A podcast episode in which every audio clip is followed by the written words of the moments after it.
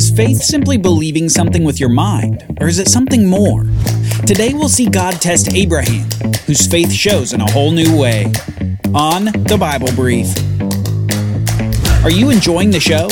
Are you learning something as you listen? If you haven't left us a five star review on your podcast player, please do so today. Your review will help others discover the show.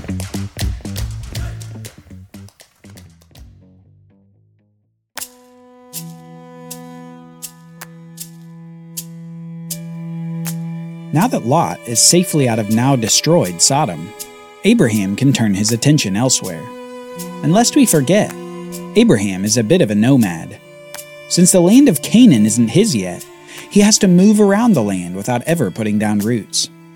Abraham never builds a permanent home, and for his entire life after God calls him, he travels in and around the land of Canaan. He only settles for brief periods of time in his tent until he moves somewhere else. This likely has to do with farming and agriculture resources, for which he would have had the least priority claim, since he wasn't himself a Canaanite. Well, as part of this moving around, he encounters at least a few times a Canaanite man named Abimelech. In fact, his first encounter with Abimelech involves a similar deception as his visit to Egypt. Abraham says that Sarah is his sister for fear of the Canaanites. But yet again, God intervenes in the situation just like Egypt, and causes Abimelech to enrich Abraham even more and give him preference in the land regarding where he would dwell. Even in the midst of Abraham's arguably immoral deception of Abimelech, God continues to bless and protect Abraham. Now, after this episode with Abimelech, we see the birth of Isaac, the long awaited promised son of Abraham in his old age the miracle son of 90 year old Sarah and 100 year old Abraham. Let's start reading in Genesis 21. The Lord visited Sarah as he had said, and the Lord did to Sarah as he had promised. And Sarah conceived and bore Abraham a son in his old age, at the time of which God had spoken to him. Abraham called the name of his son who was born to him, whom Sarah bore him, Isaac. And Abraham circumcised his son Isaac when he was eight days old, as God had commanded him. Abraham was a hundred years old when his son Isaac was born to him. And Sarah said, God has made laughter for me. Everyone who hears will laugh over me. And she said, Who would have said to Abraham that Sarah would nurse children? Yet I have borne him a son in his old age. Now, it's no wonder that laughter is mentioned so many times by Sarah here. And if you think about it, it is kind of comical. Sarah and Abraham are old, and yet they have a newborn baby named Isaac. And do you remember how Abraham and Sarah reacted when they heard the news that they would have a baby? Each of them laughed too. And as if to capture that theme, God even communicated that the baby's name would be Isaac, meaning laughter. Notice something else, though, about what Abraham does after this son of promise is born.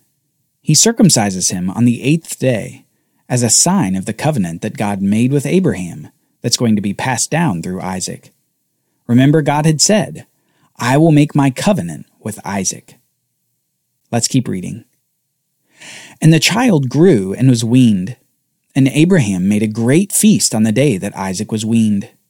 But Sarah saw the son of Hagar the Egyptian, whom she had borne to Abraham, laughing. So she said to Abraham, Cast out this slave woman with her son, for the son of this slave woman shall not be heir with my son Isaac. And the thing was very displeasing to Abraham on account of his son. Many months after Isaac's birth, on the great festal occasion where Isaac was weaned, there's one more piece of laughter in this story, and it doesn't seem like it was happy laughter. Instead, it was mocking. Ishmael upsets Sarah at this feast, and the joyous occasion turns stern. Sarah wants to cast Hagar and Ishmael out of the house, now. A request saddening to Abraham, given his love for his son by Hagar. But then God speaks to Abraham in this situation. God said to Abraham, Be not displeased because of the boy and because of your slave woman. Whatever Sarah says to you, do as she tells you for through Isaac shall your offspring be named. And I will make a nation of the son of the slave woman also, because he is your offspring. So Abraham rose early in the morning, and took bread, and a skin of water, and gave it to Hagar, putting it on her shoulder, along with the child, and sent her away. And she departed and wandered in the wilderness of Beersheba. While it may seem that God allows Abraham to banish Hagar and Ishmael into the wilderness with no protection or provision, God yet takes care of them even in that wilderness. Just as God saw Hagar and Ishmael when they were initially cast out almost 14 years prior, God saw them even now. And we see God provide them with water and hope for a future. Eventually, we see that Hagar makes her way back to Egypt and finds a wife for Ishmael. God's promise to make Ishmael into a nation begins to bear fruit. Now, with Abraham's firstborn Ishmael out of the household, you can imagine all of Abraham's energy now being poured into Isaac, the son of the promise. It would be through Isaac that the Abrahamic covenant would see continued fruition. It would be through Isaac that Abraham's offspring would come to possess the land. And eventually, it would be through Isaac that a seed would come to bless all the nations of the world. Imagine Abraham looking at his son every day the Son on whom all of God's promises depended, and all of Abraham's faith found fruit. Imagine the love that grew in his heart for this boy. The first time he looked up at Abraham and said, Daddy. The first time Abraham showed him how to put up a tent. The first time Abraham showed Isaac how to make sacrifices to the Lord. In some ways, there was only one son now in his vision a tunnel vision that saw only Isaac and at the same time saw God's promise. Now imagine that God takes it all away. Let's read Genesis 22. After these things, God tested Abraham and said to him, Abraham. And he said, Here I am. And God said, Take your son, your only son Isaac, whom you love, and go to the land of Moriah and offer him there as a burnt offering on one of the mountains of which I shall tell you. If Abraham ever wished that he were back in the land of his fathers, away from the land of Canaan and away from God's promises, this might have been it. He'd spent well over 30 years faithfully following God in an unknown land, among an unknown people, fighting battles not his own, looking for promises that always seemed far away until finally, finally, God gave him Isaac. And now what does God want him to do? Isaac as a burnt offering? Isaac? Yet Abraham's response is not words of anguish. Instead, it's the silence of obedience. So Abraham rose early in the morning, saddled his donkey, and took two of his young men with him and his son Isaac. And he cut the wood for the burnt offering, and arose, and went to the place of which God had told him. Did you notice that it said Abraham left early the next morning? It's difficult to comprehend how one could leave early to sacrifice a son whom you love. It's difficult to think about Abraham cutting the wood himself, on which his son would burn. And it's difficult to think that with each step he took toward Moriah, it was a step that he could have run in the other direction.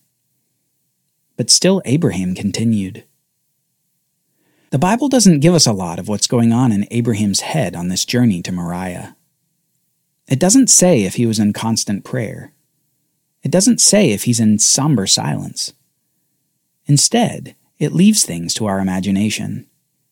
Perhaps in some way to put the reader in Abraham's shoes perhaps to put the reader in Isaac's shoes. But soon they arrive at their destination. On the third day, Abraham lifted up his eyes and saw the place from afar. Then Abraham said to his young men, Stay here with the donkey. I and the boy will go over there and worship, and come again to you. And Abraham took the wood of the burnt offering, and laid it on his son Isaac. And he took in his hand the fire and the knife. So they went both of them together. As they arrive at the mountain which God had identified, it's difficult to understand the words Abraham speaks to the servants who accompanied them. he speaks as though Isaac will return, even though his mission is the death of Isaac as a burnt offering. Perhaps even more difficult, however, is picturing Isaac carrying the wood on which he will burn. As Abraham lays it on his back, as if Isaac is a beast of burden. All this while Abraham carries the very items to spill the blood of his son the knife and the fire. And Isaac said to his father Abraham, My father. And he said, Here I am, my son.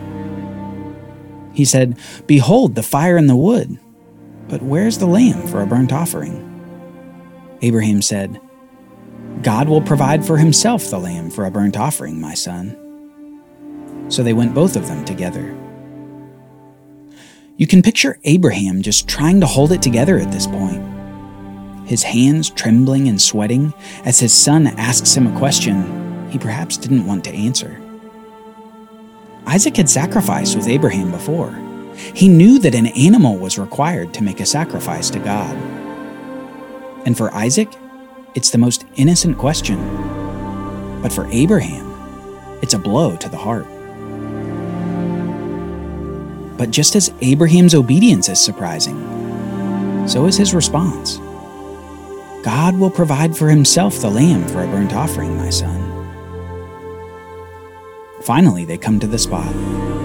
Isaac has carried the wood up the mountain with his elderly father, innocently looking for the animal that they will sacrifice. All the while, Abraham has been looking at the sacrifice the whole time. His son, his only son, whom he loves. When they came to the place of which God had told him, Abraham built the altar there, and laid the wood in order, and bound Isaac his son, and laid him on the altar on top of the wood. Then Abraham reached out his hand and took the knife.